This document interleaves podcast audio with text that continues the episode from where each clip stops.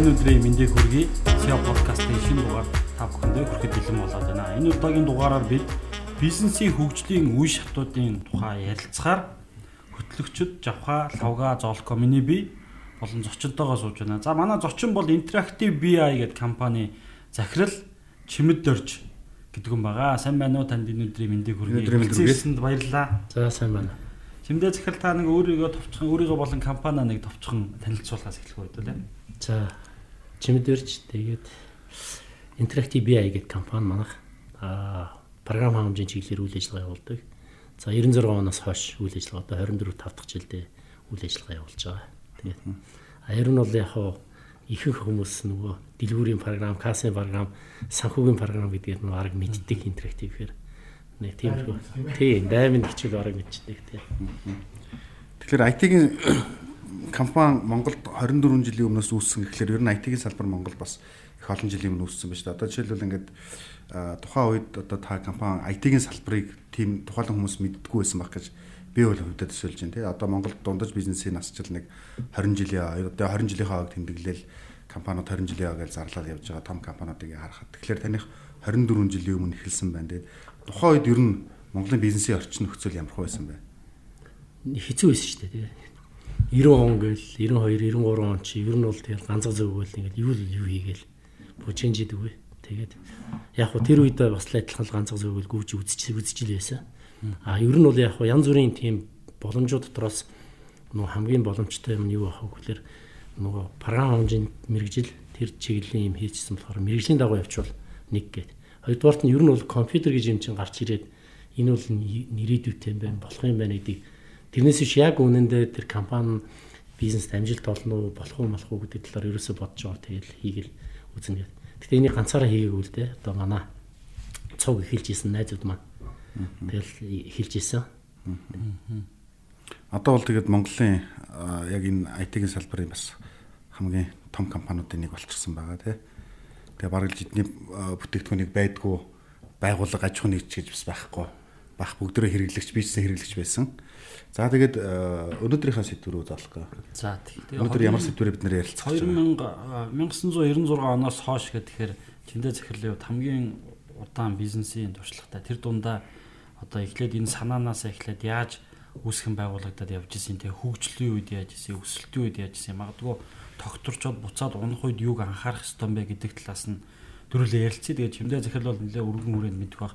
Бидний хувьд бол тодорхой өсөлтөө компани эсвэл тогтворцсон компани эсвэл анх байгуулад ингээд өөр өөртөө бас туршлага байгаа учраас аа би бол бүр бизнес санаагаа тий хэрхэн тэр санааг хэрхэн бизнес болох уу гэдгээсээ эхлээд явбал яасаа гэж бодож байна. Би нэг юу нодлонхон нэг ном уншсан юм аа. Тэгээд тэр ном нь болохоор бизнесийн ташаарл гэдэг нэг ном байсан. Тэгээд тэр номоос ер нь бол яг тийм нөгөө тулгардаг юмнуудыг үнэн зөв бичсэн нэг аюу таалагдсан ном байсан санаа нь яг хөөхлөр хүмүүс ер нь бол ингээд нэг тийм амжилт болоо том компани болоо гэж бизнес эхэлдэг юм шиг байна. Ямар нэгэн байгууллагт ямар нэгэн газар ажиллаж үзээд тухайн миг нэлээд сайн чадаад мэрэгчлэн болоод хувирч байгаа байхгүй. За мэрэгчлэн болоод эхлэхээр яг хөөхлөр бусдаас илүү хийж чаддаг ер нь орлого хөнгүү ганцаараа ч юм уу бүгдийг хийчмэр ч юм уу энэ үедээ ер нь бол за би ийм юм хийчихгээл тий. Тэгэл бизнес хамгийн ихний бизнес санаа бол тэгжэл төрж явах шиг байна. Магадгүй тэрийг хийгээд ингээ явахаар Тэгээд нэг компани байгуулад хийжсэн юмасаа туршлага аваад ингээ гараа авчина.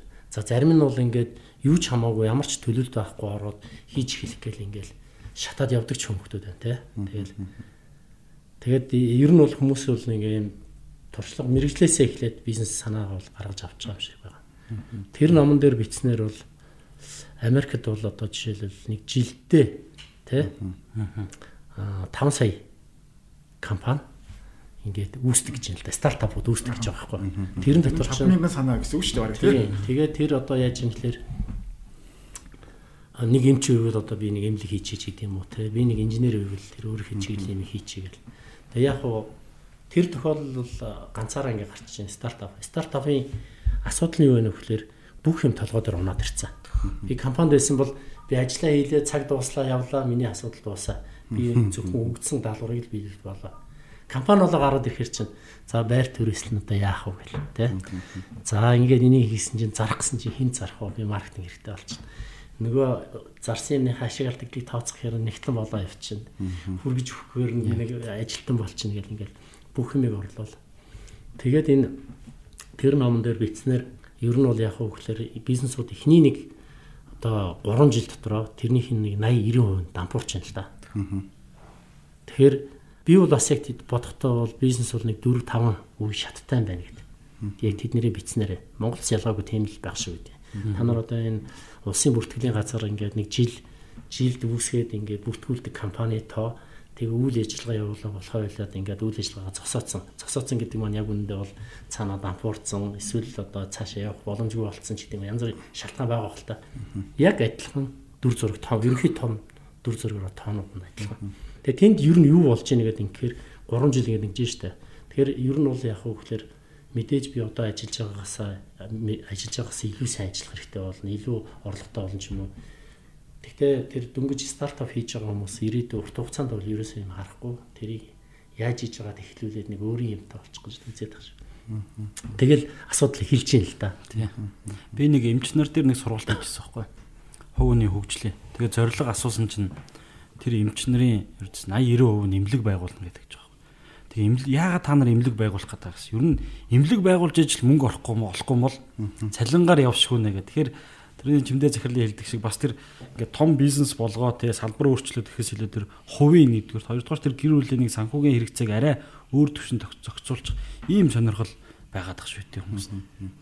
А зарим хэсэг нь бол ялчгүй мэрэгжил дээрээ тулгуурлаад шинэ юм хийх арай өөр модельээр юм явах ийм зорилгоороо бизнес хийж байгаа. Би бол зүгээр стартап компани гэж яриад эхэлж байгаа хүмүүсийг бол төрөний л үгийг хэлтийн тэр нөө 90% дампуурдаг гэдэг. Одоо монголчин бүртгэлтэй компаниудын 90% бас үйл ажиллагаа явуулдаг юм л ч тийм 10% нь явуулдаг. Тэрний бараг 1% нь арай ашигтай ажиллаа татврын 80% бүрдүүлдэг ч үлээ. Тийм. Ер нь бол яг нэмэг гаруй компанид үндсэндээ татврын 80% төлдөг. Тэгээ энд нэг ийм юм байлаа. Энэ бас нэг газар зүүн онцлог онцлогоос бас хамааралтай юм шиг байлаа. Жишээлбэл Монголд болохоор хүн болгон бизнес эхлүүлээл нэг Жишээлбэл ярихаар ингээд зүгээр тамхтай тэмдэгтэй ингээд ингүүд нь компани захирал гэвэл их гоё байна л та. Яг л би зүгээр нэг компани ажилтан биш би захирал гэж ирэх гоё шүү дээ. А гэтэл яг тэрний цаана тэгээд яг зөндөө олон компани байна. А Европын улсууд руу харахаар бол ер нь бол бизнес нөгөө үүсгэх нөгөө бизнес эхлүүлэх санаа бол ер нь бол байхгүй. Ер нь аль болохоор тийм нас татгалзаад тэгээд тэр одоо жишээл нэг том компанид орж ажиллах. Тэр нь илүү амьдралын баталгаатай. Яг л тэнд жишээлбэл олгож байгаа цалин өндөр байна л да. Аа. Тэгээ зовлон багтай тий.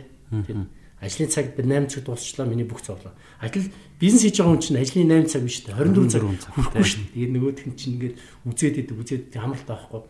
Тэгээд нэг 3 жил 5 жил 7 жил явсны дараа хараад үзэхээр яг бах байранда нилээ ядарсан. Тэр номон дээр их гоё гарсан байдаг л да.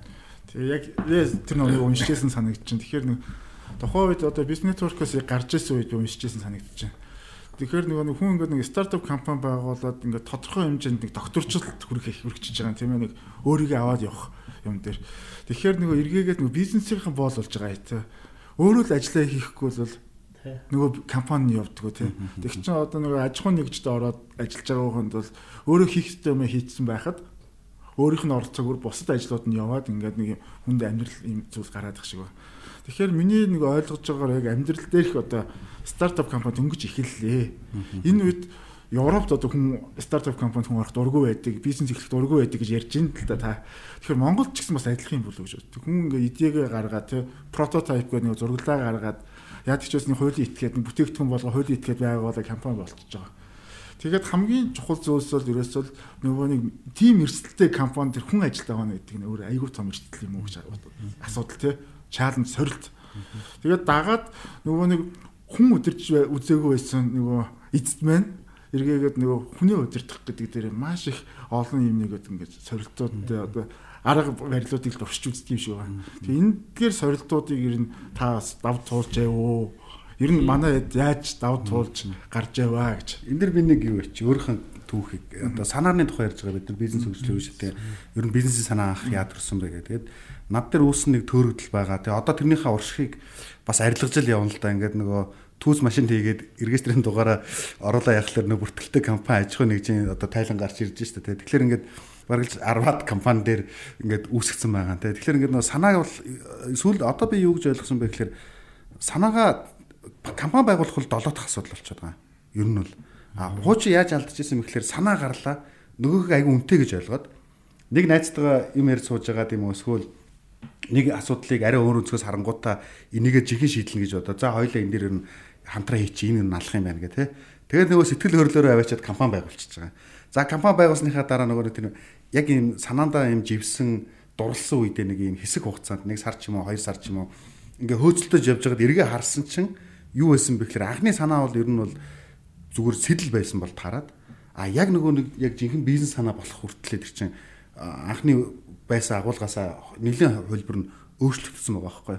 Тэгэхээр хөндлөнгөөс харахаар ингээд тухайн асуудлыг юм уу тухайн хэрэглээг хөндлөнгөөс харахаар өө ингээд шийдчих байсан юм шүү дээ. Ийм л байсан юм байна гэж амархан юм шиг харагддаг боловч нөгөө асуудал руу бизнес процесс руу эсвэл тэр салбар руу яваад орохлоор шал өөр өөр салбарын өөр өөр агуулгууд орж ирсэн нэг тийм алдаа байдаг байна. Тэгэхээр ингээд бас санаа болгон өөрөө тийм үнэтэй биш харин санааг хэрэглэгчтэй ярих хүмүүстэй ярих дурших Аа тэгээд ингээд салбарыг ойлгох тусам тэр санаа чинь илүү магадгүй бизнес болох уу болохгүй юу гэсэн бийжих тал руугаа ордог юм болов гэсэн нэг ийм дуршлаг point байна те. Одоо тэгээд татварын хууль мөл ядсан X тайлаа өгөөд ярьж явж болдгоо эсвэл нэг нэг бизнесээ эрхлэхгээ явах гэдэг гар үлээсийг хэрэгтэй болдог. Тэгэхээр ингээд нөө компани байгуулна гэсэн хуулийн буюу одоо энэ хэцүү орчинд харилцаанд ороод эхэлж байгаа учраас нөө хуулиараа зохицуулагдаад магадгүй нөгөө айгүй их дан төвхтэй байдлууд үүсдэг юм байна. Одоо улсын бүртгэл дээр очвол баахан торгуул байгаа юм байна да.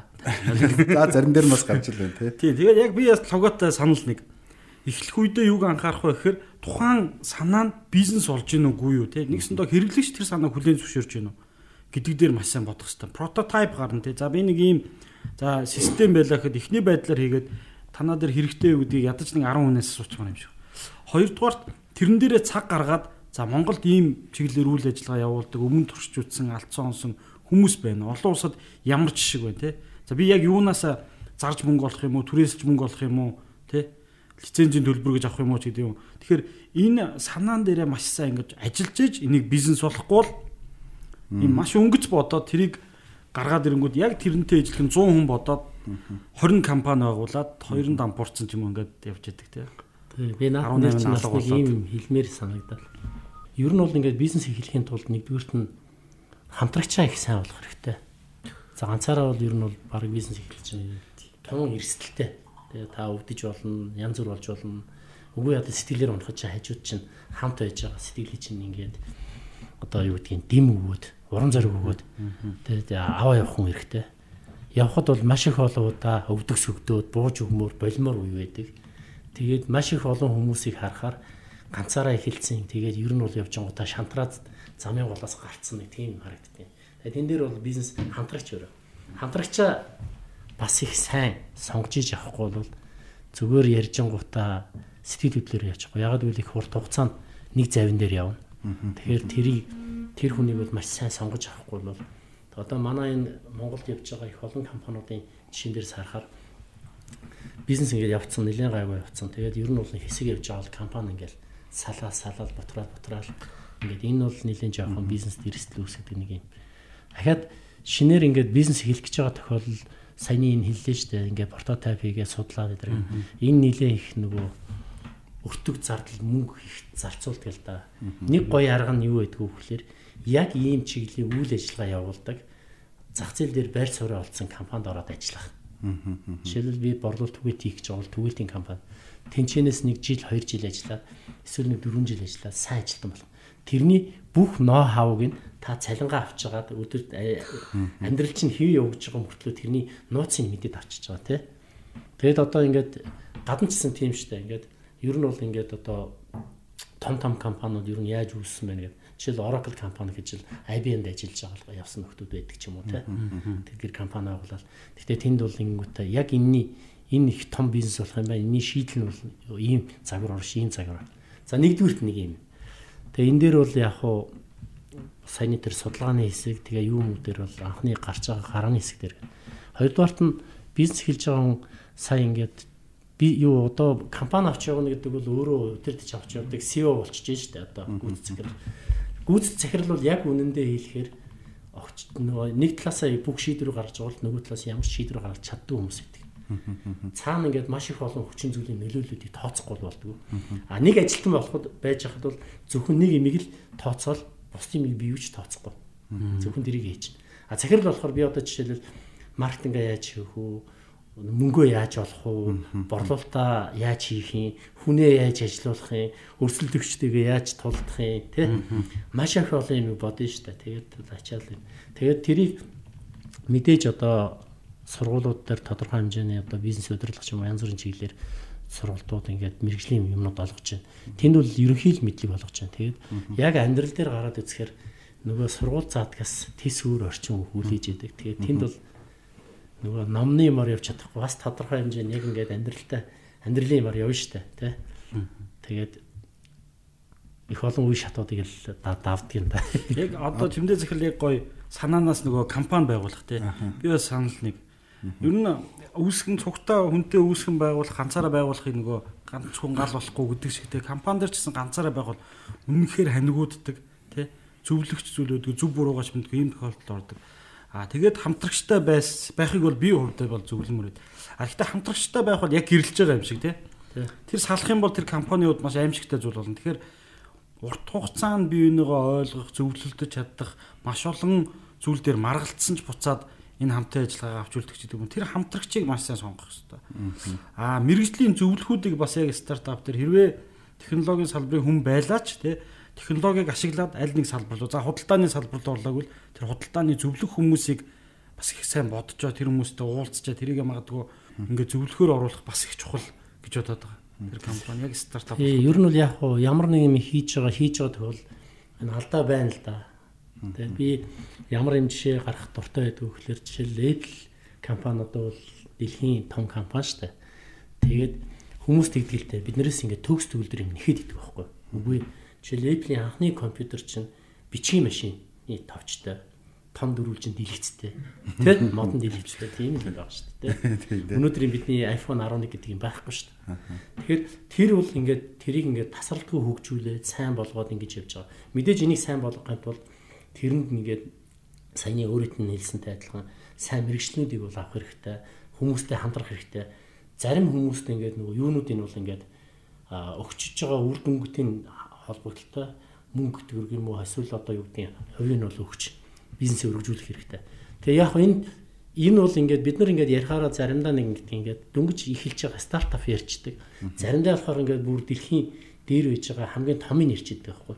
Энэ дотор чинь 4 5 ийм шат байна. Тэр шатны та нар яг алинд нь байна гэдэг их чухал. Дөнгөж эхэлж байгаа бол би жишээл хойлохноо байж байгаа бол надад зүгээр л би одоо яг энийг санааг ингээд өнөөдөртөө би мөнгө олоод яаж хийж байгаа энийг нэг амьлуулах гал Гэтэ тэр одоо хэр зэрэг амлах вэ бүүмүүд ягаад гэвэл тэн чин зах зээлийн судалгаа эсвэл цаашаа өрсөлдөх стратеги эсвэл юу гэдгийг санхүү янз бүрийн юм тооцоог зүгээр өнөө маргааш өнгөрөхөд нь штэ. Тэр бизнесийн нөгөө ташаарл ном дээр ер нь бол ингээд одоо аж мэрэгчлэн биш үү? Мэрэгчлэн тухайн юмыг маш сайн хийчингүүтээ тэр бизнесийг хийх гэж эхэлж байна л да мэрэгчлэн вэ гэхээр одоо цаг дээр ажиллаж хийж байгаа байхгүй. Одоо цаг дээр хийхээр би хамгийн сайн хийж байгаа болохоор би энийг хийж чадна. Бус би энэ зах зээл дээр болно гэж бодоод бизнес эхэлж байна. Мэрэгчлэн бол одоо цаг дээр. За компани ингээд нэг 30 хүн эхэлж ингэж явж байгаа нэг 30 хүнтэй 40 хүнтэй болоод ирнэ. Тэгэхээр хийсэн юмнуудаа ингээд үзэхээр зөв хийсэн үү, буруу хийсэн үү, тэр хүмүүсийг ажилуулахад нь зөв өдөр зохион байгуулаад зөв менеж хийж гинүү гэдэг асуудал гараад ирж байгаа байхгүй. Энэ тохиолдолд нөгөө мэрэгчлэн гэдэг хүнээс ч илүү дараагийн шатнд нь менежер гэж хүн хэрэгтэй болоод хэлж байгаа юм.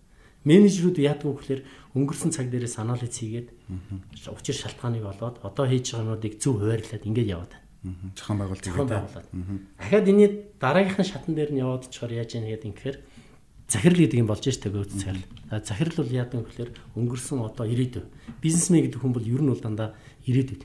Зарим тохиолдолд амар тийм нөгөө сонь боломжгүй юмыг бизнес болгож хардаг хүмүүс бол бизнесмен байгаад байгаа байхгүй. Вижнараа гэж ирж байгаа. Бид нар одоо жишээлбэл дөрвөлжин телевизэртэй байж байгаа л тэгэнгүүт нь хин хинт хизээ хилцсэн ингээл хавтга телевизэр гэл. Тэгтэл яг хавтга телевизэр ингүүт нь магадгүй нэг хүн харангуудаа өө 50-д дөрвөлжин орон зай хийслээд байна. Энийг ханаар дөрвөн байвал гоё гэл зүгээр мөрөөдсөн байгаа штэ. Гэтэл энэ мөрөөдлийг чинь болно гэж итгэчээд энэ чинь зөндөө хөрөнгө оруулаад судалгаа хийгээд ингээд эний чинь нэмхэн хавтга телевизэр болгоод одоо тэгээд тэр нь хідэн саяараа борлогдоод юу гэдгийг ээлж гэдэг юм Samsung гэдэг юм ингээл том бизнес болоод хэлж байгаа байхгүй. Тэгээд энд бол ийм а тэгээд ер нь бол одоо тэр гүйц захирал байна шүү дээ. Гүйц захирал бол мэрэгжлийн ажил гэж хараад байна л да. Мэрэгжлийн. А бид нар бол юу гэдэг вэ гэхээр жишээлбэл эмчийг бол ингээд мэслийн эмчийг харангуут нь тэр бол мэрэгжлэгч чинь жолоочийг мэрэгжилж чинь усны нисгчийг мэрэгжилж чинь яг энэнтэй адилхан гүйц захирал мэрэгжил. А тэр мэрэгжил бол саяны өнгөрсөн одоо ирээдүг хардаг. Тэгээд харилцагчийг, зах зээлийг, ажилтныг, өөрсдийнхээ технологийн боломж эдэргээд их олон талаас нь хардаг. Ийм вэжиж явах гэдэг байгаа байхгүй юу? Яг зөв. Манай подкастын үндсэн зорилго маань өөрөө яг энэ энэ SEO буюу гүйцэтгэх өдөр гүйцэтгэгчний менежерийг бол ер нь бас юм мэрэгжлийн гэж харахаас биш нэг юм сайн ажилтан байжгаад гинт хийчдэг эсвэл тийм сайн хүн хийчдэг эсвэл нэг тийм эрх мэдэл дуртай хүн хийчдэг биш байдлаас нь бас ойлгуулж байгаа. Тэр санааг бол бас их гоё илээ гэж. Биднэрт нэг юм алдаа байгаад идэв штэ. Бид нар ингээд ер нь бол өөрөө бас нөгөө тэр төрөнд ярьж исэн нэг мэрэгчлэн bijсэн шууд ингээд захирал тавьсан гэдэг. Бид нар яг үнэндээ яадаг вэ гэхээр сайн мис засалчийг тэр бол хөөрхи ингээд утга бариад зүсээд тэгээд огтлоод оёод ингээд аюу тийм сайн мис засалж байгаа хгүй сайн мессежийг болохоор алтан гартаа мессежингүүтээ эмнэлгийн дараагаар тавьчихж байгаа байхгүй. Тэгэл сүмжин. Яагаад тэгэхээр байр нь буруулчих байхгүй. Тэ тэр хүн мессеж заслаа хийж ивэл одоо юу гэдгийг одоо асар өндөр үнэтэй алтан гартаа мэдгүй тэ тийм сайн хүн байж болохоор байхгүй. Тэгтэл чинь бид нар эмнэлгийн дараагаар тавьчихгуут нь аж ахуй ажилд ноцолд нь хүмүүс нөгөө баахан гомд хэлсэн эмчнэртэйгээ үзэн ах тэг юу гэдгийг тэгэл зөндөө олон өөрийнх нь огт мэдэхгүй юм хийж байгаа байхгүй. Сайн мэрэгчлэлтэн бол сайн менежер биш гэдэг үг гэдэг чинь тийм. Үнэхээр сайн мэрэгчлэлтэн байна. Сая би нэг төрийн эмнэлгийн яг очоо захиралтай нуулцсан чинь дурамчхан байгааз. Би ч уулын сайхан эмч байсан чинь намайг захиралгээ тавьчих. Энэ ч бүтэхгүй ажил байна гэсэн би. Нэг тийм жишээ болоод дэг. Гэхдээ нөгөө талдаа яг статистик харангууд дэлхийн топ 100 SEO-гийн 80 85 нэсэн баха. Insider буюу нөгөө дотоодоос гаралтай. Тийм их бас жишээ байгаа. Гэхдээ тэр нөгөө хүнийхэн хүсэл тэмүүлэл те магадгүй сайн мэрэгчлэн сайн менежер биш гэхдээ зарим нь сайн менежер байж болох юм шүү. Энэ дотор нэг ийм юу байдгийн. Ингээд нэг жоохон сонирхолтой судалгаа ч юм уу юу. Яг харахаар хүмүүс байглаасаа юмны учир шалтгааныг ойлгоод яваад өгдөг. Одоо жишээлбэл инженерүүд bijсэн захирал болчингууд бас сайн явж идэг юм байна. Тэгээ тэнд бол яг үнэндээ хэлэхээр бас байглаасаа өгдөл нь тийм юмны учир бид нар огт юм мэдэхгүй мөртлөө юмны учрууд их амархан олоод идэг шин. Тийм нөхдүүд бас яг тэр нөгөө захиралд очсон тохиолдолд саяны тэр нөгөө мундаг гэдэгтэй мундаг гэдэгтэй адилхан тохиолдол бас байж болж байгаа. За хэдүүлээ юу вэ? Стартап дээрээ жоохон төвлөрөхгүй л захирал гэдэг дээр одоо эн чинь бол байгууллагын 3 4 өсөлт хийж явах үед тас яа өөрөө байх уу? Хүн дагуу гэдэг дээр яригдах хэрэгтэй шүү дээ. Стартапаас өсөлт рүүгээ нэг стартапад үгнээ цаашаа авчи тий. Байгууллагын хөгжлийн үе шат хэрж байгаа шүү бид нар. Тийм хөгжлийн үе шат дээрээ За тэр ингээд одоо ингэ нэгс үг штэ. А би нэг а заавчлаа. Одоо бид нар ингээд нэг юм санаа олцсон. За тэрийг ингээд нэг туршиж үзээд нэг бизнес байгуулад одоо бизнес болох гэж штэ тий. Тэгэхээр ингээд санааны дараагийн үе бол мэдээж одоо seed үе буюу тий. Одоо үүсэж явах үе сая бид нар ярьчихв тий баргалж. Тий ер нь санаага санаан дээр бол ингээд дүгнчихэж जैन. За би оруулахгүйгээр санаанда цаг гаргаа судлаараа бүтээгдэхүүний эхний байдлаар зах зээл дээр тушаараа хийж үтсэн байна уу гэдгийг мэдэрээ тэгээ та бизнес эхлэхдээ ихтэй байна нөгөө маш олон менежментийн юмнуудыг та мэдэх хэрэгтэй болно шүү дээ гэдэг энүүгээр дүгнээ тэгээ стартап руу ер нь бол орсон. Аа. Тэгэхээр одоо нөгөө хууль ёсны болоод тодорхой хүмүүстэй бол хүмүүс анхны хүн гэдэг яг тэрэн дээр явчихсан шүү дээ. Яг хүнээл ярьж явлаа л. Аа. Яг эхэлчихгүй яхаа. Тэгээ стартап гэдэг дээр. Яг нэг мэдээж сая нөгөө компани байгуулалт талаар хүн одоо нэг ясандаа нэг харилцагчд одоо би бол ингэж ойлгоод байна. Би компани байгуулахад бол бүтээгдэхүүнээ зарахад надад юм зовлон ер нь баг гардаг юм шиг байгаа. Яагаад гэхээр нэг худалдан авагч чинь болохоор хамгийн нэгдүгээр ойр дотны таньдаг хүн байдаг юм шиг. Тэгэхээр за жавхлан энэ бүтээгдэхүүнийг хамгийн сайн хийж чадна гэдгээр гэр хэлчихдээ юм шиг. Гэтэл тэрийг ингээд доктортой одоо бүтээгдэхүүн үйлчлэгийг нийлүүлнэ гэд нэг хүн ажилуулах тал дээр ингээд сайн нилээ ярьлаа л да. Ер нь бол сайн мэрэгжилтэн өөрөө сайн одоо менежер болдгоо маа гэдэг ерөнхийдөө нэлээд юмудыг ярьлаа хэдүүлээ. Тэгэхээр компани нэг ёсондоо нэг стартап идегээ гаргаад компани болго энийг ингээд тогтоож барих гэдэг нэг юм гараад байна да. Хэрвээ одоо та хамгийн сайн бүтээгдэхүүн үйлдвэрлэдэг чадвартай инженерч байсан юм уу одоо ажилтан байсан бол тэрийг бусдад яаж тэр бүтээгдэхүүн үйлчлэгийг тэр чанарыг тань шиг хэмжээнд хүргэдэг болох юм бэ гэдэг нэг юм дараагийн асуудал би гарч ирдэг юм болоо гэж ойлгоод байдаг. Тэгэхээр өөрсдийнх нь сайн мэдчихсэн зүйлийг яаж бусдад зааж өгч ирсэн талаар нэг хэвлээ нэг жоохон ярилцах уу гэж. Одоо өөрийгөө хувилах гэж үг шүү дээ. Олон хүнтэй. Одоо сайн программист бол өөрөө кодоо бичээд байх юм бол амархан тий. Гэхдээ одоо нөгөө компани байгууллагыг захирал болсон юм чинь кодоо бичиж суугаад зав байхгүй шүү дээ тэр хүнд чинь. Нөгөө харилцагчтайгаа уулзсан, харилцагчтайгаа олон асуудлыг шийдвэрлэн байгууллагын дотор зөндөө олон хүнтэй холбоотой асуудлыг шийдвэрлэн гэхээр нөгөө өөрөө код бичдэг байсан цагаа байхгүй болох чинь хүрхгүй тийм ээ. Тэгэхээр чи нөгөө өөрөө код биччихсэн юм чинь хин нэгнэр код бичүүлж таарна да тийм хин нэгнэр үйлдвэл таарна. Тэгэхээр чи нөгөө хин нэгэн хүн чинь өөр шиг сайн биш бай таарна. Тэгэхээр одоо яаж сурах юм? Хүн яадаг ч байсан нэг олоод ирлээ хамтрагчтай болоод авлаа Тэгээ одоо тэгээд зовлон эхэлж шин. Яг асуудалгаа дургаж эхэлж байна. Энэ бол хамгийн зовлон багтай юм өөрөө хийгээд явж байхад бол хамгийн зовлон багтай. Тэгээд тэр үед чинь хамгийн жаргалтай үед тийм. Яг л тэрийг хийж байгаа юм дээрээс аягүй тийм өөрөө хийж байгаа чинь тэрнээс сад жаргал маргал аваад гоё байдаг байхгүй. Тэгэл одоо хүмүүсээр хийлгээд хэлэхээр л зовлон эхэлнэ. Нөгөө хийж байгаа хүн чинь вэжсэн аа. Тэгэл баахан би ч одоо хамгийн мундаг нь болцсон. Одоо надад одоо илүү хийх өгч гэдэг юм уу эсвэл одоо ингээл эсвэл би маш чухал хүн болж байгаагаа мэдрүүлэхийн тулд нөгөө ажлуудыг блоклдог ч юм уу эсвэл хоёр сайн хүн гараад ирэнгүүт нь хоорондоо үжилт тараад ирэнгүүт нь нөгөө хоёрыг чинь дунд нь орж нөгөө зохицуулах хэрэгтэй болно тий.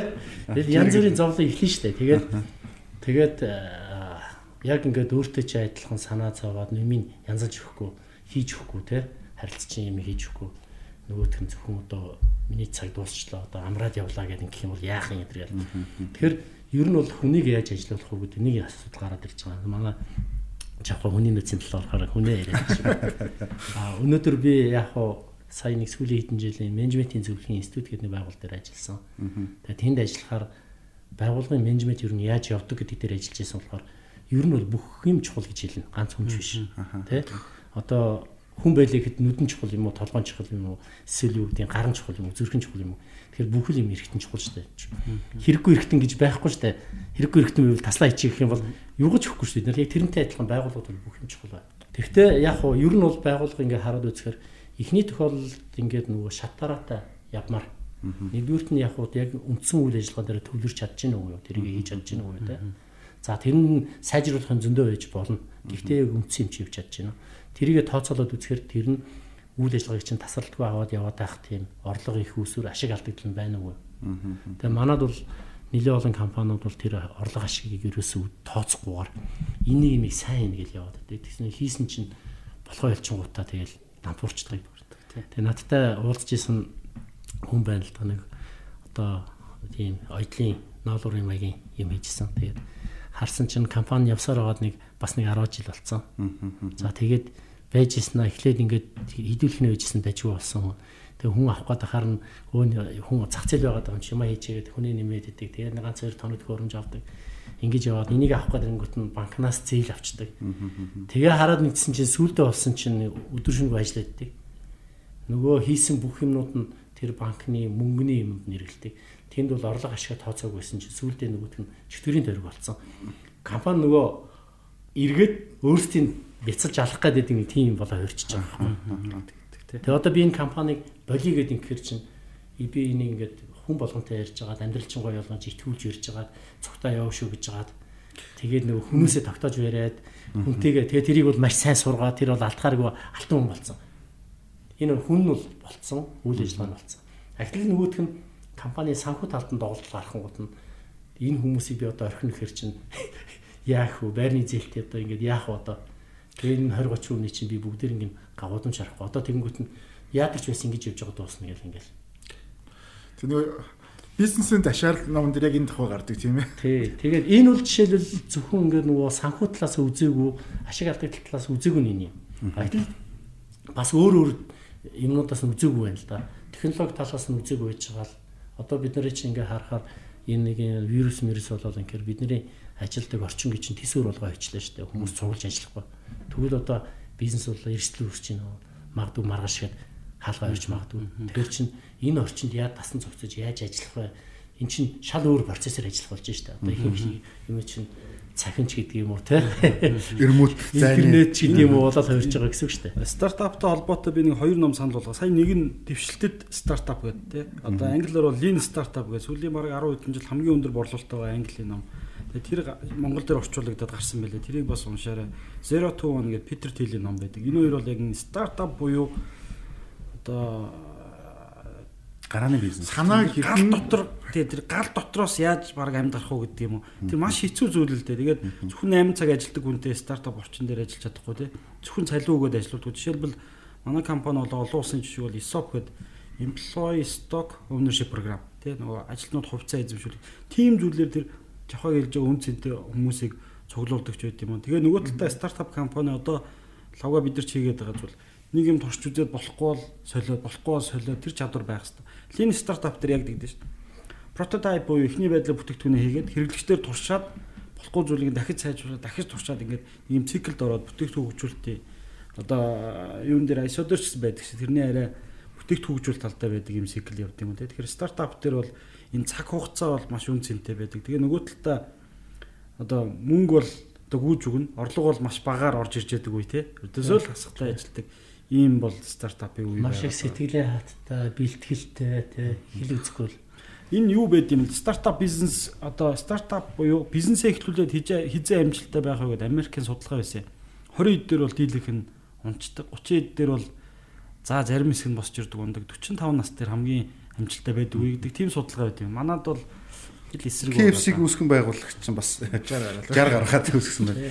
Тэгэхээр стартап дээр бол би нэг юм санаа нэмж хэллээ. Стартап үе гэдэг нь энэ чинь байгууллагын хөгжлийн үе шүү дээ, тийм нэг хамгийн сүүл тэр байгууллага юунд зорж байгаа нэг зорилттой хүржил таарн том томорж болно өргөж чинь а стартап байх үед чинь компани айгүй хөнгөн байгаа байхгүй юу? Хөнгөн байна гэдэг чинь бол юм нөгөө маневрал сайтай хурдан шийдвэр гаргаад ховирч чадна. А дээрэс нь бас ингээд өмнөх хийжсэн буюу нөгөө нэг юмнаас салж чадна А компани ингээл урт хугацаанд оршин тогтнол нэг зүйлийн төлөө бүтээгээл ахлаар ч айгүй хүнд болоод эхэлж байгаа байхгүй. Хүнд болоод тэгэхээр нөгөө өнгөрсөн цаг хугацаанд бүтээсэн үн цэнээсээ салахад айгүй хайран болно байгууллагууд үед тий.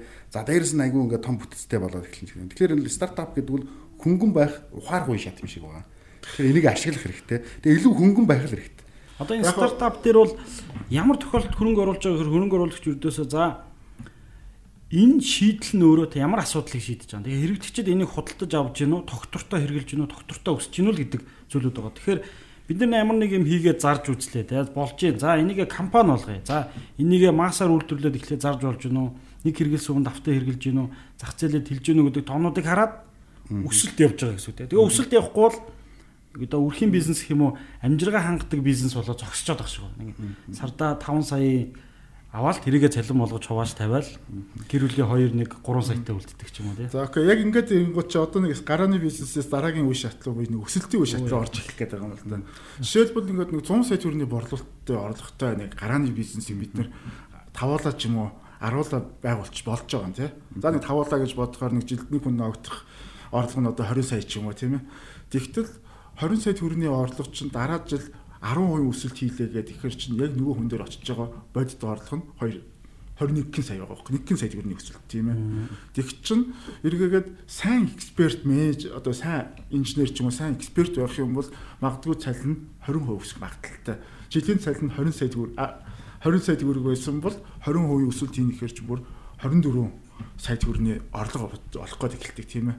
Тэгэхээр нэг ясандаа нэг гарааны бизнес өөрөө инкрементал буюу одоо нөгөө тийм энгийн өсөлтийг бол ерөөсөө хийх хийх ямарч болцоог бол. Тийм байх юм. Сараар өсөлт ярьдэн шүү. Тэгэхээр чи нөгөө өсөлт буюу нөгөө босоо өсөлт гэж яриад байгаа тийм exponential өсөлт гэдэг. Тэгэхээр яаж одоо энэ өсөлтүүдийг хийдэг юм бэ гэж тийм.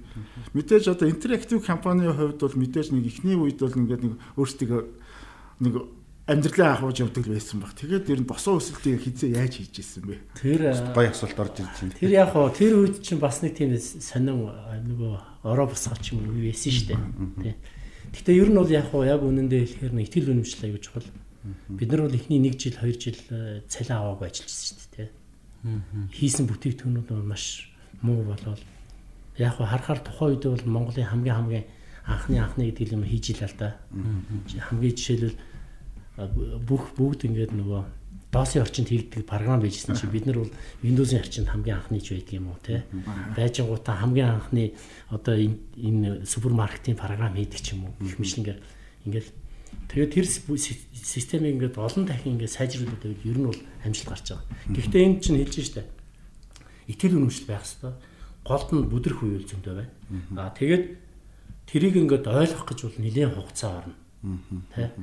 Би одоо санжил байна бид нар энэ нөгөө IT паркт дэжсэн чинь нэг нөхөр хурж ирэл мөсийн нэг багш хурж ирэл хоо ингээл маркетинг гал ирсэн чинь хүүх өста бид нар чи юу н санхүү манхүүг бол бодоод исэн чи маркетинг гэж айгүй чухал юм биш.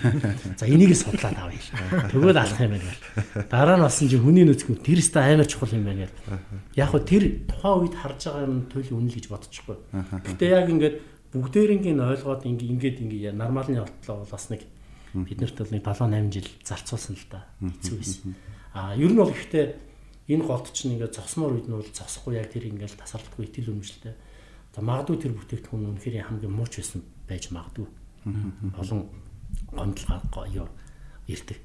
А тэгээд ер нь бол яг хөө гэхээр компани өөрөө хүссэн үсээгүй ерөнхийдөө чиглэлэн зөв явах юм бол ингээд энерги хоригдлуулад ингээд компани өөрөө жоохон тамраад хөрөнгө хүчин жоохон ихсээд Тэгээд үйл ажиллагаанд хамраад ихээр мэдээж хүмүүс нэмж аваад ингээд ажиллаад эхэлнэ.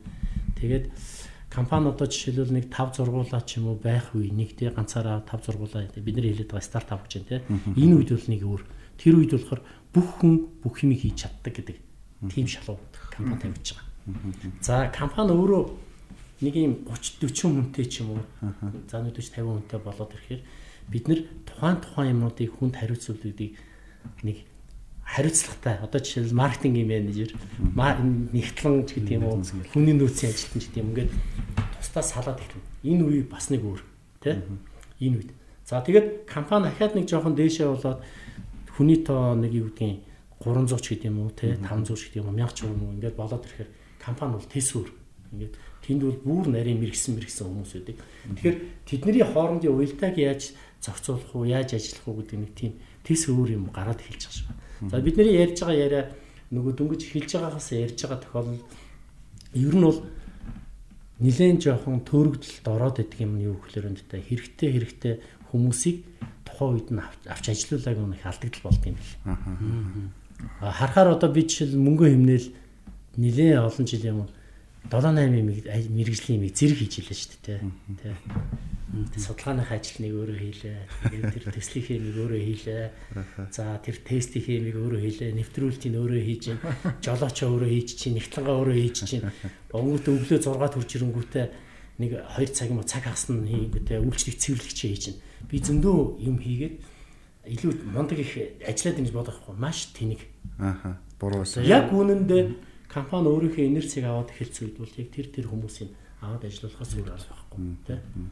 Тэгэхээр үед бол яг энэ менежментийн зүйлүүд рүү орж эхлээд чаддаг хүмүүс тэрийг сайн ойлгоод ер нь бол болчгүй л ингээд яг энэ өсөлтийн ингээд нэг саяны ингээд стартапаас ингээд нэг дөнгөж энэ дунд үе рүү орж ийна да. Энэ үед бол яг хөө гэхээр бидний мэдхгүй юм тэсвэр гараад ирж байгаа хгүй.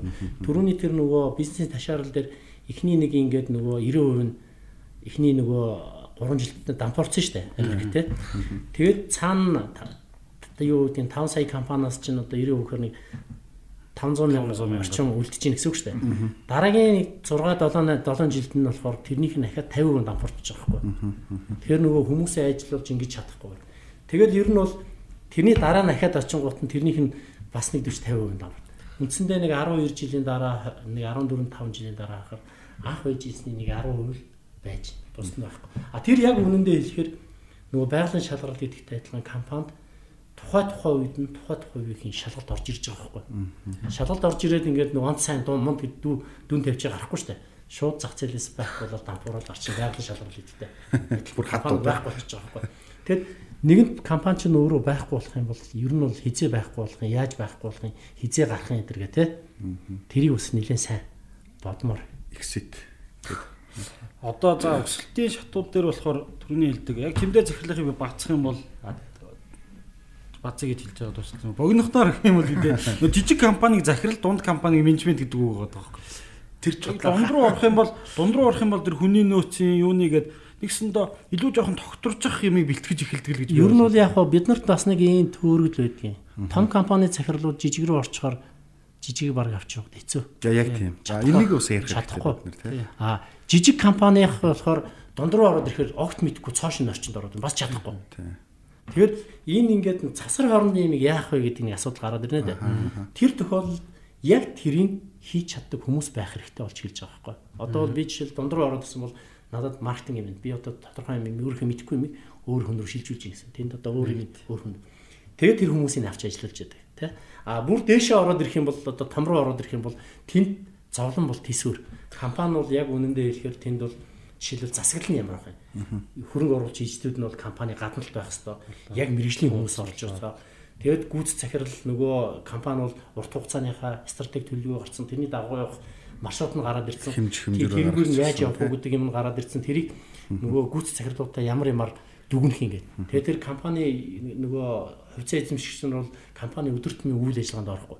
А бид нар бол яах вэ гэхээр тэр цаг үед нь компани өдөртүүд нь компаниас гараагүй болохоор гүйж оронгот энэ чинь миний компани гэж үгүйт нөгөө компанийхаа өсөлтийг байхгүй болгоод бодоо олчихж байгаа юм байна. Өөрөөр байлах. Маань намайг ч тэгээд бас бидний төлөвлөгөөр бол 2-3 жилийн дараа болиулнаа гэж байгаа шээ. Олон улс төр бол таны юу хөрөхгүй гэдэг. За өсөлт дээр жавхаа захирал нэмэх зүйл байна уу? Гэхдээ яг өсөлт хийхэд ерөөсөө хамгийн чухал одоо чимдээ захирлаас авсан зүйл бол миний бодлоо ойлгосноор хамгийн түрүүнд өсөлт хийх нь бол гарцаагүй юм байна тий. Яадаг ч байсан үрхийн бизнестэй болъё л гэж бодоагүй бол өсөлт хийх юм. Өсөлт хийхин тулд чухал хүмүүсийг чухал албан тушаал дээр авах хэрэгтэй юм. Тэгэхээр эргээд нэг кэш менежментийн асуудлаа та менеж хийх гэж байна л да тий. Чухал хүмүүсийг мэдээж авахын тулд өндөр цалин өгчл таарна тий. Яаж ч утсан. Дада бас арга нь их олон янзаар олон л арга байна тий. Яг гоо том компаниудын хувьд болохоор өндөр нөгөө сайн хүмүүсийг авах гал ирэхээр нь ингээд судалж байгаа л тэр нь сайн тэрийг одоо жишээлбэл баахан байр одоо юу гэдэг машин өндөр цалин авлаа л ингээд л авчиж байна Гэтэ зарим тохиолдолд жишээлбэл тэгж очихгүй ч тохиол бай. Зарим тохиолдолд жишээлбэл тухайн хүн өөрийгөө сорих гэж байгаа тохиолдолд битгэрийн зорилго нэлсэн бол мөнгө ерөөс сонирм биш байж болж байна л да. Тэгэхээр яг тэр хэрэгтэй юм байна. Тэгээд дээрэс нь бизнес ингээд амжилттай өснө гэдгийг итгэж үнэмшүүлээд тэрнтэй хамт явах гэдэг юмыг бодоод олчих юм болохоор авшиг. Яг саяхан манай компани очив би чи эхлээд ганцаархны үсэн байх үлсэн. Тэгээд нөгөө IT сонос хөрөнгө оруулалт аваад явж байгаад Тэгээ 2 жилийн дараа бол эргээд яг ийм байдалд орж байгаа юм бол тийм ганцаараа зүтгээд яг таны хэлж байгаа зүйлс дээр 2 жил ганцаараа ажилласан чи ядарч штэ сүүлдээ би өвдөд. Ядраад энэ болдог ч юм уугаа байж хагаад ерөнхийдөө энэ дээр яг мэрэгжлийн хүмүүсийг авчрах хэрэгтэй байна гингүүт хэд хэдэн мэрэгжлийн хүмүүсийг би одоо яаж яаж хийгээд нөгөө санаандаа итгүүлээд аваад авсан. Тэгэхээр нөгөө компани өсөлт бол нэг жилийн дотор нэг 5 дахин өсөж явах шиг байсан. Хууль нэгтлэн гэдэг чинь яг мэрэгжлийн хүмүүсийн тавихгүй бол нэг санхуур ороод бид нар чи зөвхөн борлуусан барааны дүн тоолохоо болчихдээ өсөлтөө үед бол том зардал том орлогууд гэдэг ингээд эхлэхээр яг мэрэгжлийн үнд байна. Хууль уншаал эхлэн хуульчин л дээр юм билээ. Би бас яг тэрнтэй санал юм. Өсөлтөн дээр бас нэг юм үнцэг байгаа. Нөгөө борлуулалтын өөрийнхөө орлогоор санхүү мөнгө урсгалаараа санхүүжүүлэх гэхээс илүү яг өсөлтийг хийгээвэл бас тодорхой хөрөнгө оруулалтаар шийдэх хэрэгтэй байх шиг байна тий. А тэгээ ер нь бол бизнес хийнэ гэдэг нь өөрийнхөө мөнгөөр өөрийнхөө санааг хөгжүүлээд өөрөө явж байгаа бол энэ нөгөө бизнес баргалж биш юм шиг нөө хобби тий өөрийгөө зугаацуулаад шүү дээ алдсан жомцсон шүү. А мэрэгжлийн бизнес бол өсөлтийн хөвч төр гарааны бизнесийн хөвч төр тодорхой мэрэгжлийн хөрөнгө оруулалтуудыг эсвэл өөр мөнгөн санхүүгийн их усруудыг тий зээлийн их усруу байж болно. За эсвэл хөрөнгө оруулалтын их усруу гэж энэ зүйлүүдийг харин яг энэ санхүүг энэ өсөлтөндөө зориулж татах хэрэгтэй юм шиг байна тий. Одоо бид нэр ийм санхүүгийн нөөцөөр ийм зүйл хийх нэ гэдгийг хараад ийм ашиг гаргана л гэдэг тий тоо штэ. Тэрэн дээр мөнгө хэрэгтэйгүй юу? Хэрэггүй бол өөрөөр нь явчих бол магадгүй. А гэхдээ дийлэгтэй мөнгө хэрэгтэй байдаг тийм. За тэр танаас те за 100 саяын хөрөнгө оруулалт аваад тэр нь манайхыг 1 жилийн хугацаанд хэрэглэгчийн тоог ингэж нэмээд хашиг орлого үн цэнийг нэмэгдүүлнэ гэх юм бол за хөрөнгө оруулалт авах уу эсвэл зээл авах уу? Дахиад тоогоо одож эхлэх байхгүй. Зээл бол аль нэг газар өртөө болно. Хөрөнгө оруулалт бол хувьцааны тоо нэмэгдэн гэхдээ нөгөө тэр хүний өмнө хариуцлага үлээд. Банк бол сайхан та сардаа зээлээ төлөөд байвал ямар ч асуудал гарахгүй тий. Ингээ явцаа. Тэгэхээр энийг бас өсөлтийн үед бодох хэрэгтэй болох байна. Тийм. Ингэж мартаж болохгүй зүйл бол бүтээгдэхүүн хөгжүүл тийм бүтээгдэхүүн хүмүүс хэрэглэж байгаа ч гэсэн дараагийн шатнд улам сайжруулах тэр шатвал өсөлтийн шатн дээр ч гэсэн бас зайлшгүй явах байгаа тийм. За одоо тогтвортой болоод эхлэе гэж бодъё. өсчлөө гэж өсчлөө тий зах зээлийн Ер нь бол яг хуу компаниа ингээд компани чинь ингээд нэг параблод байна шүү дээ. Ингээд дээшээ хэсэг өсөж жагаад оройд нь хүрээд тэгээ буцаад ундаг. Хүн ингээд залуу хүүхд цаа хүүхэд байж байгаа идэр болоод тэгээд нас болоод ингээд хөшрөөд ундаг. Энэ нас ордог. Яг энэ адилхан компани ч бас яг иймэрхүү байна. Гэтэ энийг яг өсөлтийн үе дээр байна уу? Эсвэл одоо орой дээр очиод тогтворчдсан байна уу? Тодорхойлоод нэг тодорхойлонгуудаа тэрэнд тохирсон арга янз бүрийн юмнуудыг хийх хэрэгтэй. Магадгүй тэр нь үзээд ингүүт нь болмооргүй бол тис өөрөөр үзэж яриад. Тэгээ бид нар нэг юм бид л да Монгол хүмүүсийн нэг юм нь болохоор бид нар нилээн суугаад ингээд тооцоол хийгээд нухах хийх дурггүй штэ. Шууд барьж аваад байшин барийг үл ингээд барьж явж захта ингээд үржинсэн ингээд ойнт нэг цонх гаргах чи энд нэг хаалга гаргах чи. Тэгээд дээшээ явж гутаа ингээд энд нэг юм юм хийчихэ балкон хийчих юм. Тэгэл ингээд байшингаа өрөөл дуусаал ингээд харан гутал хөөх тэнд гоё нэг тийм шин технологи орж ирсэн лифт явдаг юм байна ч юм уу. Тэгэнгүүт нь тэрэн дээр ингээд яг үнэндээ энэ бол бидний хамгийн том алдагдлаа таахгүй. Тэгэхээр ямар ч тохиолдолд бизнес хийжсэн ер нь бол яах вэ гэхээр төлөвлөдөг тий төлөвлөдөг юм нэлээд сайн. Тэр саяны мөнгө урсгал өдр гэж ярьж байна. Яг мөнгө урсгал гэдэг ингэ чинь мөнгө урсгалыг чинь дээшээ татна гэдэг ингэхээр цаана юу байж байгаа одоо цац зээл нь ямар байж байгаа доктортой юм өсөх юм уу юм тэн дээр тооцоол ерөөсөө хийхгүй байна л да. Тэгээ одоо бид нар ч одоо нэлээд олон компанитай харьцаад за юу гэдэг нь 3000 4000 5000 харьцаад тэгээ байгууллагатай харьцаад ингээд үзэхээр би манай Монголын бизнесмэнүүд ер нь яадаг вэ гэхээр нэг тийм мэдрэмж гэдэг юм үзэн совин дээр л бизнес хийгээд идэв. Тийм. За яг болондоо л гэл. Тэгэд яг үнэндээ жишээлбэл мөнгө урсгалыг маш нарийн тооцохгүй болохоор явжингуудаа хэсэг хугацаанд төр гів гинт юм мөнгө байхгүй болчдөг. Тэгэл одоо яах вэ? Тэгээ барилга барьж байгаа хүмүүс ингээл за барилга гэх нэг зөвшөөрөл газар олчингуудаа би барилга барьж гэж байгаа юм. Тэ? За тэгээ барилга авах юмгут нь гүүж гүүж байгаа л ингээл барилга барихсан ч хүн олдохгүй. Тэнгүүт нь энэ эндээс яаж байгаа л нэг хідэн авчирж ирэл. За чи миний ажилч авчирж тавьсан. Яг нөгөөдхөө хийх гэсэн чинь мөнгө байхгүй. Банк руу гүйчих байхгүй нөө хүмүүсээ суулгачаал банк руу өгвөл мөнгө зээлэл ингээл аавал тэр хооронд чи нөгөө хүмүүс нь тамхиадтал тойрч сууж байгаа л сул цосол цалингаа авал ингээд үнэндээ бол бизнес а яг үнэндээ энийг жишээлбэл хизээ ийх үү яг хэдийд ямар мөнгө хэрэгтэй болох уу тэр барилга чинь барихад бол бүх мөнгнүүд нэг зэрэг хэрэгтэй болохгүй шүү дээ тэ жишээлбэл барилгын дотортлын тэр нөгөө пилта мэлта одоо юу гэдэг юм баан тэр бол хамгийн сүүлийн чимэглэлийн ажил сүүлд хэрэгтэй болно. Тэгэхээр би тэрийг авах мөнгө нь бол сүүлд яг ийм хэмжээний мөнгө гарна. За эхнийх нь бол суур ухах, цутгах энэ мөнгө нь ийм хугацаанд орно. Энэ дээр нь энэ хүн ажиллана тэгээд энэний төлөвтийг их сайн гаргавал тэнд зардал айгүй багтаа. Тэр бизнес богино хугацаанд юм хийж. А бид нар бол яах вэ гэхээр урт хугацаанд буруу хийж байгаа. Саяны өөр чинь санаан дээр болохоор би төлөвлөлтөн дээр айгүй тийм сайн ажиллаач л гэж А төлөвтийг мэдээж өөрөө бас хийж чадахгүй. Тэгэхээр бүр нилээн тийм сайн юу хүмүүстэй ажиллаад. Тэгээ одоо сүүлийн үед бол яг хаа бизнесийн зөвлөхүүд нэлээд их гараад ирцэн мэрэгжил мэрэгжлийн тий. За гэхдээ тэр дотор бас мэдээж 100 бүгд сайн гэж хэлэхгүй сайн ч бий муу ч бий дунд ч бий. Тэгэхээр тийм зөв сайн хүмүүсээс ч зөвлөгөө авчвал бизнес чинь маш бага алдагталтайгаар хурдан яваад өгчих болцоотой гэдэг. Тэгээ энэ дээр нэг жишээ өгдөг юм. Германы нэг том юу одоо бол нэг концерн гэж нэлэх юм да тийм нэлийн том нэгдэлтийн том компани. Тэгээд нөхөр яасан гэсэн чинь 65 нас хүрээд тэтгэврт гардаг байхгүй нэг байгууллага ажилтан хийж байгаа. Тэгээд одоо би тэгээд тэтгэврт гарцсан одоо юугаа хийх вүдээ зүгээр суултаа шиг яг хууч юм гэжсэн байнга хийж. Тэнгүүтээ нэг стартап компани хийгээд ингээд ажиллаж байгаа байхгүй. Санаа бол зөв. Тэр нөгөө тэтгэврт гарцсан нөхөр болохоор тэр юм чи өөрөө хийхгүй штэ. Аа Тэгэхээр нь хийх хүнийг аваад ажиллаж байгаа байхгүй. Гэтэ би харахаар энэ санаа гоё болмоор чи энийг ингэ хийчихвэл би чамд энийг өгч игээд. Яг тэр хүмүүнг. Тэгэл нэгсэн нөгөөх нь 3 хүнтэй тансан, 10 хүнтэй болсон, 30 хүнтэй болсон, 100 хүнтэй болсон, 1000 хүнтэй болсон. Тэгэхээр тэрний хийж чадсан юм нь юу вэ нөх гэхээр яг хэрэгтэй цагт нь хэрэгтэй хүнийг авсан. Хэрэгтэй цагт нь хэрэгтэй хүнийхин зөвлөгөөг авсан. Тэгээ одоо та ингээд аюу тийм амжилттай бизнес хийчлээ яах вэ гэдэг. Тэгэхээр тэр нь тэрэнд юу гэж хэлсэн гэхээр миний ганцхан хийсэн юм бол би өөрөө юу ч хийж чадахгүй учраас яг тэр хүний навч ажилласан юм л хийж байгаа байхгүй. Тэгээ одоо бидний яриа хамгийн анхны цэг рүү очиж штэ. Жишээлбэл стартап хийгээд би өөрөө хийж байгаа. Би өөрөө хийж байгаа л ингээл намаа би ингээл өвдөл эмдэх тэгтгэл миний бизнес зогсож байгаа энэ бизнес биш штэ. Энэ чи өрхийн аж ахуй мөн үү те. А намайг гараад явцсан ч байсан гэсэн энэ ажиллаад яваад идэг бол энэ бизнес тий. Тэгэхээр тэр бизнес бол цаана тийм нэг мотортой ч юм уу ажилдаг нэг тийм ерөнхий юм болох гэдэг шүү дээ. А тэрийг ажиллуулахын тулд вэ гэхээр өсти үе шат болгонд нь хэрэгтэй хэрэгтэй хүмүүстэй нэгдээд өөх юм өгөөд авах юм аваад ингээд. Гэтэ тэрийг бас хэмждэг. Одоо жишээл хүмүүс ажиллуулгын гот нь би энэ хүмүүс ингээд цагтаа шиг өөрөө хянахаа орно. Жишээл гүйцэтгэл хяналтын хийдэг тийм үйл авч ирээд. Гэтэ эднэрийг хяналт хийгээд гарах гэж байгаа хэмнэлт нь энд өгч байгаа мөнгнөөс мэдээж илүү. Тэ? их байдаг. Тэр тохиолдолд бол тэгэл яваад байгаа байхгүй. Энэ тохиолдолд бол нөгөө бидний чи сая нэг жижигхэн сахуулаад концерн болтол явчих болж байгаа байхгүй. Одоо энэ яг тогтвортой байдал дээр ирсний дараа л ер нь аюул гардаг тий. Унах уу? Нэг тэр чигээрээ тогтвортой байгаад нэг бас хэцүү. Байнгын бас хөгжүүлж харж байгаа. Жишээлбэл ISO гэдэг юм уу тийм стандартуудыг дээр нэвтрүүлэх бол энэ тогтвортой байдалд хийх үе шатууд байхаа. Илүү процессын ер нь бол анхны үе шатад гэсэн хийж болно. Тэгээ компаниуд дээр бид нар бас сая нэг нэлээд олон байгууллагууд дээр бас ISO-гийн юмуд орж ирж байна.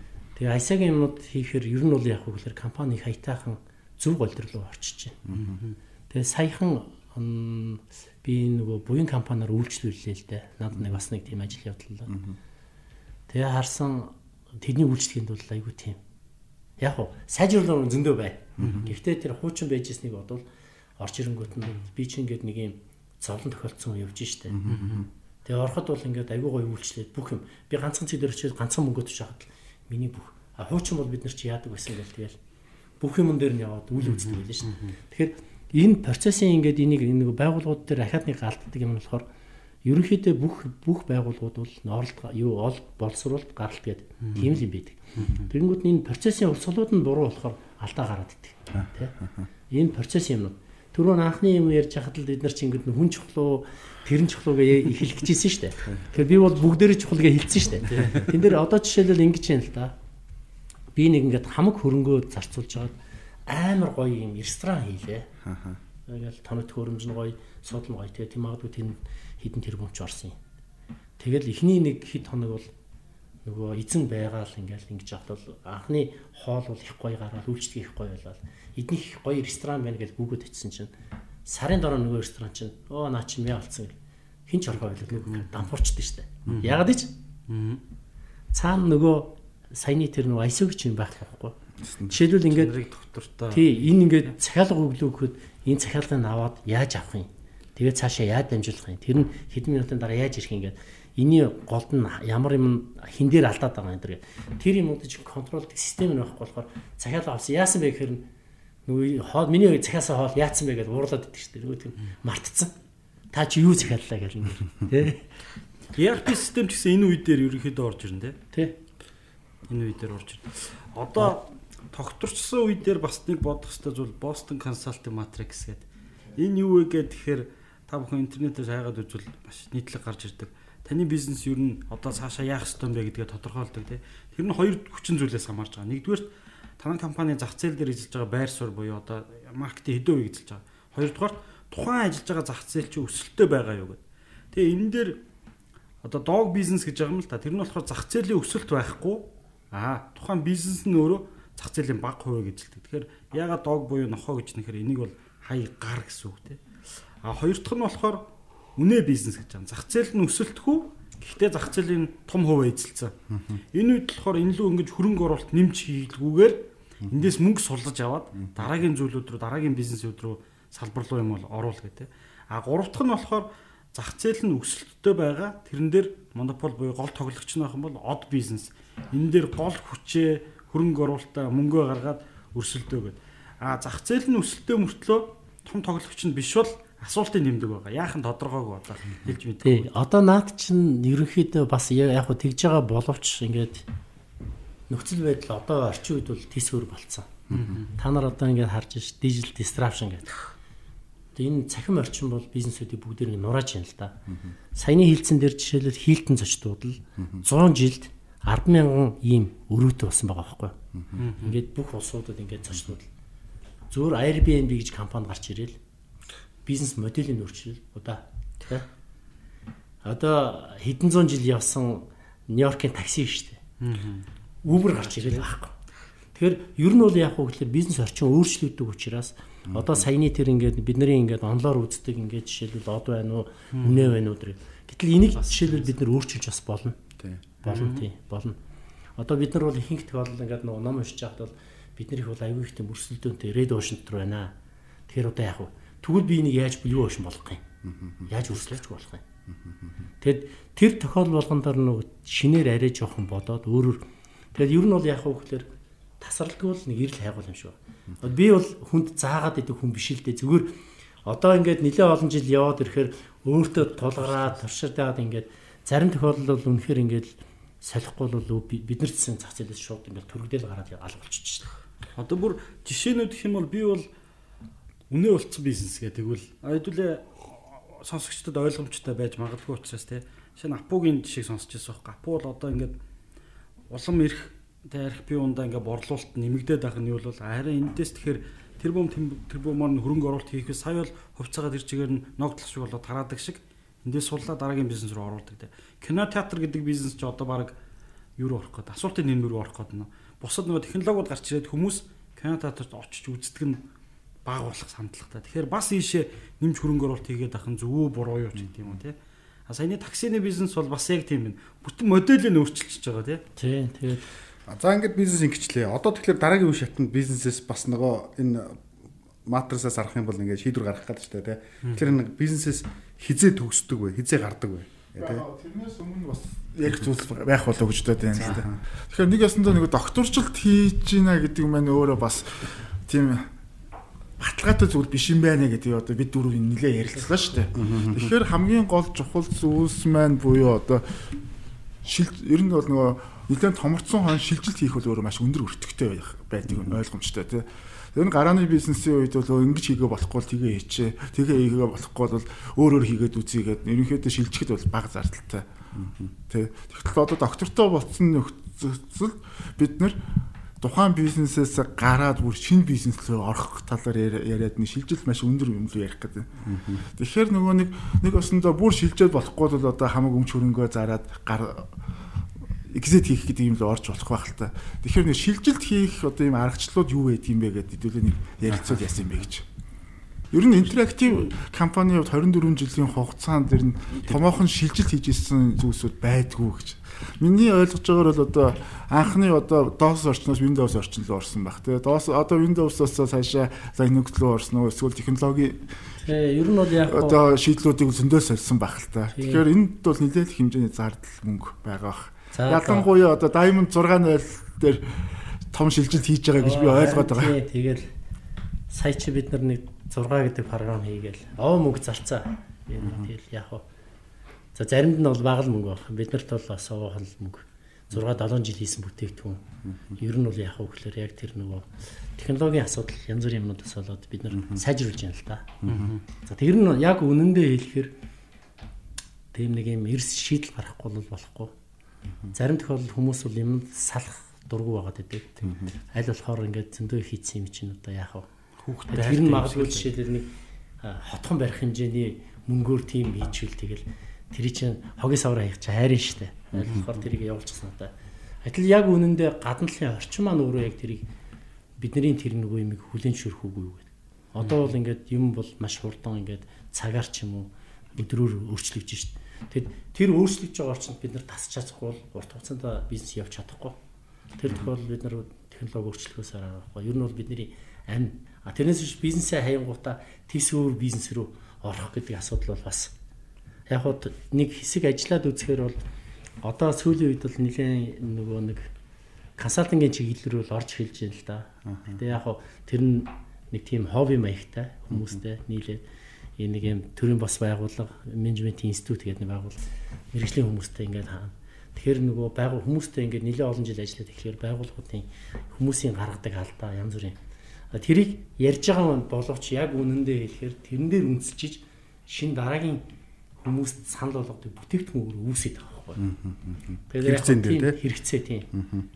Тэгээд одоо ихэнх компани захирлуудыг харахаар ерөнхийдөө тийм зовлонд учирдсан хүмүүс байдаг шүү дээ. Бид нар чинь бол.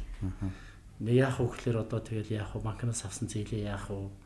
За хэсэг хугацааны дараа том нь байна уу жижиг нь байна хамаахгүй хэсэг хугацааны дараа бизнес чи байх уу байхгүй юу? Тэ? Эсвэл одоо санхүү мөнгөний асуудал гэж ингэсэн. Тэ? Том компаниуд нь бол тэгэл том том мөнгөний зээлүүдтэй тэгэл тэрийг одоо төлөх боломж болцсон бас асуудалтай. Тэгэхээр тэр бизнесийг ер нь бол яг энэ тохиолдол бол нөгөө тэр бизнесийг хийх хэрэгтэй байна уугүй юу гэдэг тийм жижигхэн философи хэрэгтэй болоод хэлж байгаа байхгүй би нэг 6 7 жилийн өмнө да 8 жилийн өмнө ч байна уу? Энэ манай менежментийн институтийн нөгөө олон улсын хурлууд болдгийн жил болгон жилдээ нэг 4 5 удаа энэ тэнд улсуудад тэгээд тэнд нэг 100 100 гаруй орноос нас зөвлөхүүд ирээд ингээд ерөөхдөө ярьдаг. Тэгээд тэр нэг хурлын Киргизд болж исэн би их тийм сонир мэдрэмж төрсөн. Тэр хурал дээр исэн чи Киргизийн ер нь бол хамгийн гайгүй том бизнес хийдэг компани захирал орж ирээд ингэсэн. Тэр нөхөр ярьж байна л да Би ер нь бол яг уу гэхээр энэ компани хизээ байхгүй болох бай гэж байхгүй болох талаар бодож эхэлдэг. Тэгээд тэгж бодоод бизнес хийсэн чинь тис өөр байна гэдэг. Хуучин боловсроо бид нар ер нь бол компани байхгүй болох талаар октосоо бодохгүйгээр яаж эхлэх үү, яаж томорох уу, яаж одоо акул болох уу гэдэг юм уу. Ер нь бол тэгээд тийм зорилт тавиад яваад. Тэгэхээр ер нь бол байхгүй болно гэж бодоод ингэхээр тэр бизнесийг хийх утга учир байна уугүй. Энэ бизнес зөв юм уу, буруу юм уу?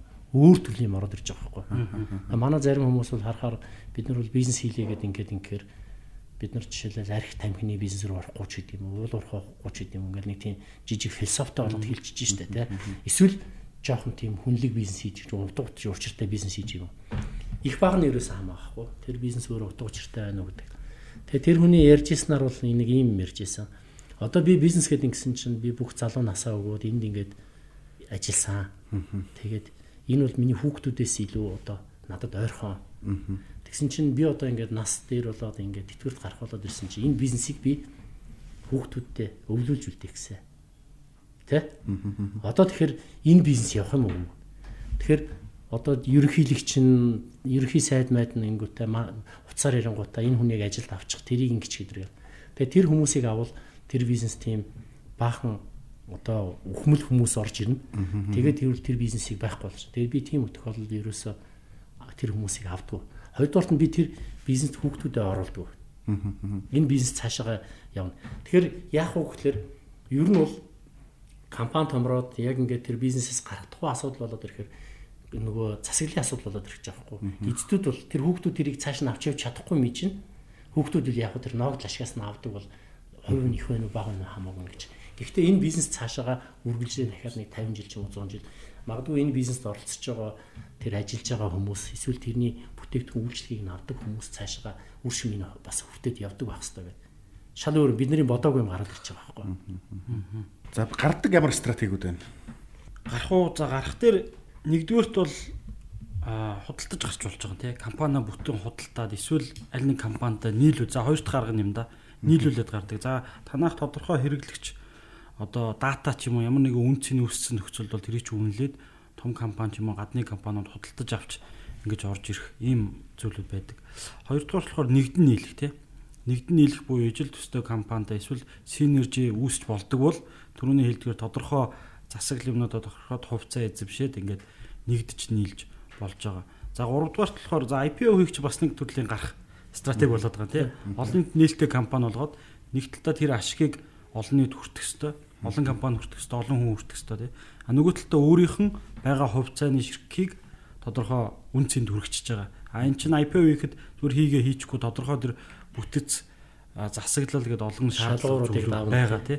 IPO бол бас нэг стратеги. Эсвэл бүр зогсоогоод тодорхой юмнуудыг худалдаад гарч ирэх нэг болж байгаа. Хүний юу гэн за exit юу юм да бүлтгэл юмнуудаа ингээд дуудлага хотлогоор хямдхан шиг зэ өндөр өмнөөс зарж болсноос тийм ээ. Бизнес яг хэр зэрэг өвдсөн байна гэдгээс л үнэхээр өвдөд хэцүү болчвол хин ч авахгүй шүү дээ тэр бол тэгэхээр илтгэндээ хурдхандаа гарч ивэл дээр.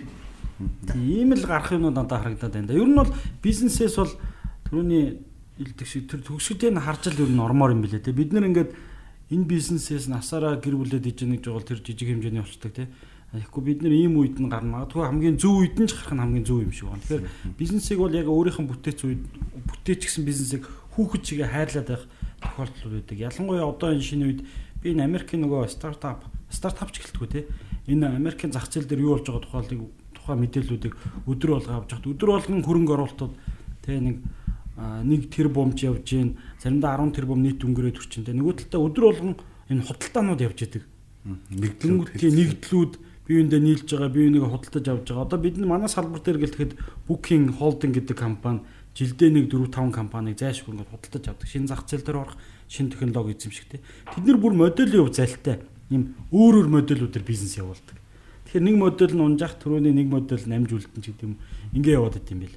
Тэгэхээр ийм зүйл бол ингээд зайлшгүй болж. Тэгэхээр манай дээр бол харьцангуй баг харагдаад байдیں۔ А сая бол спирт валбурмыг апу худалдаж авсан тий Яг нэгдлэгтэй. Хувьцаа эзэмшигч нь байгаа. Хейник нь бол дунд нь дагаад ороод ирсэн. За тэр гэдэг шиг ингээд нөгөө зах зээл дээр хэд хэдэн тоглогчид байгаад өрсөлдөд эхлэхээр өрсөлдөөний дүнд юу болж ирэхээр нөгөө ашигын төвшин ашиг юу үн унаад тэгээд нөгөө ашигт ажиллагаа унаад байна шүү дээ. Ерөнхийдөө бол нэг чихэр нэг тогтвортой үн болохоор тэрэнд орсон хоёр яг ижлэгэн хуваар алцахгүйгээр ингээд мөнгө авах ба. Одоо наад чи манай юм нөгөө Unitel Univision DDH гэдэг юм аяг адилхан шүү дээ тэгэл. Univision ч DDH-ийг авсан тийм ээ. Тийм. Яа авсан ч гэж ер нь бол цаанаа бодвол одоо тийм л юм байгаа л тийм. Бизнес нетворкийг бол зараад гарчихсан. Тэгсэн. Бас нэг exit хийсэн юм. Exit гэдэг бол амжилттай жишээ шүү те.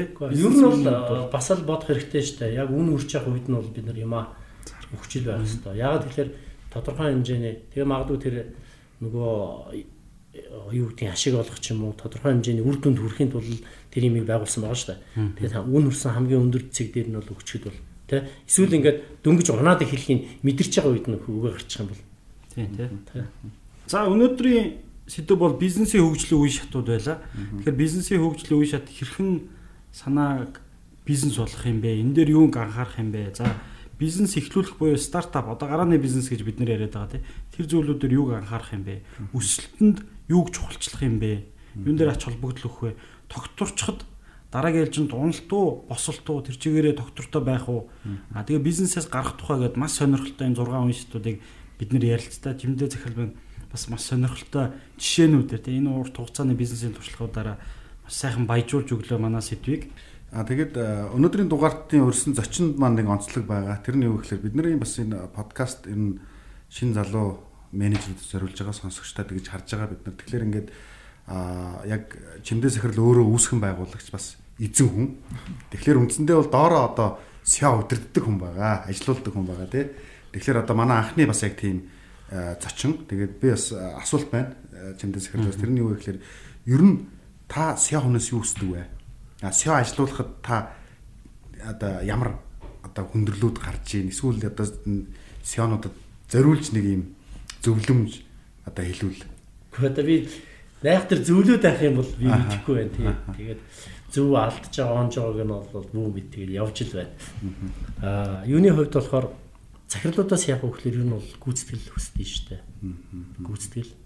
Тэгээд гүйцэтгэл хийхин тулд яг өгөхлөр одоо ихэнх компаниудаар байдгүй төлөвлөлтүүд хийгээд төлөвлөлт гэдэг маань жишээлбэл яг юу хийх юм, ямар үр дүнд хүрэх юм, ямар борлуулалт хийх юм, ямар зах зээл явах юм, ямар өсөлт хийх юм, ямар бүтээгдэхүүн байх юм. Тэгээ заавал өсөлттэй байх балгүй. Зарим тохиолдолд доктортой байж болно, тэ янз бүр. Гол нь тэр нөгөө бизнесийн орчин юмнуудыг судлаад тэр юу хийчихэд за тэгээ энэ төвшөнд нь одоо хийвэл хийх юм бол тэрийг зохион байгуулад ажиллаж байгаа бол тэр гүйцэд цагралтай хийх одоо үр дүнл ердөөлт тэр штэ. Одоо бол жишээлбэл ингэ одоо ингээд вирус гарцсан ингээд бүх бизнесүүд унжин штэ. Тэгэхээр энэ тохиолдолд жишээл гүйц захиралтай өсөлтийн талаар бол яриад тийм төлөвлөлт хийгээ тэрийг шахна гэж бол байхгүй дээ. А тэрнтэй магадгүй жишээлбэл энэ бизнесийг унахгүйгээр авч гарах гэдэг яаж хийх вэ чи санаа нь бол тэ. Тэгээд а тэр бол бидний үр дүн тооцох юм бодж ихнээс дээ. Та хэр олон сая авсан бэ? Авч ирсэн. Би ч одоо өөрөө чинь бол тэгэл захирлынхаа гүйц захирлынхаа доор одоо бас 10 хэдэн жил ажиллалаа тий. Тэгээд дараа нь нэг сүүлийн одоо нэг 2000 7 8 оноос хойш компани манайх ч нэг хоёр компани болсон. Одоо тэгээд Interactive BI компани бол би удирдаад ингээд явж байгаа. Тэгээд нэг 10-аад 12 3 жил болж байна тий. Энэ жилүүд дээр л удирч байна. Тэгээд а өөрөө гүйц захирлаа хийгээд байгаа. Тий. А өмнө нь болохоор хувьцаа эзэмшиж байгаа. Тий хувьцаа эзэмших мөртлөө дотроо ороод явчихж байгаа. хувьцаа эзэмшигчлээ компани дотор ажиллаж исэн. Ер нь бол нөгөө эхлийн гарааны үе дотор ч тэгээ нөгөө ингээл мундаг бүтц гаргаал эзэмшигч нь тусдаа гаргаал ингэхгүй шүү дээ. Тэрнийхээ төлөө нөгөө боожруулаад аа нөгөө гарах гэж байгаа учраас өөрөө дотор нь ороод ажиллахаас л өөр арга байхгүй. Тэгээд босоод ирсэн үед нь босдол нь хүртэл бол би одоо ажиллаа. Босоод ирснийхэн дараа одоо мэрэгжлийн хүмүүс ажиллах хэрэгтэй гэдэг төрөнөөс хойш нэг тийм яриад нь шүү дээ. Тэр юм тэр хэлсэн.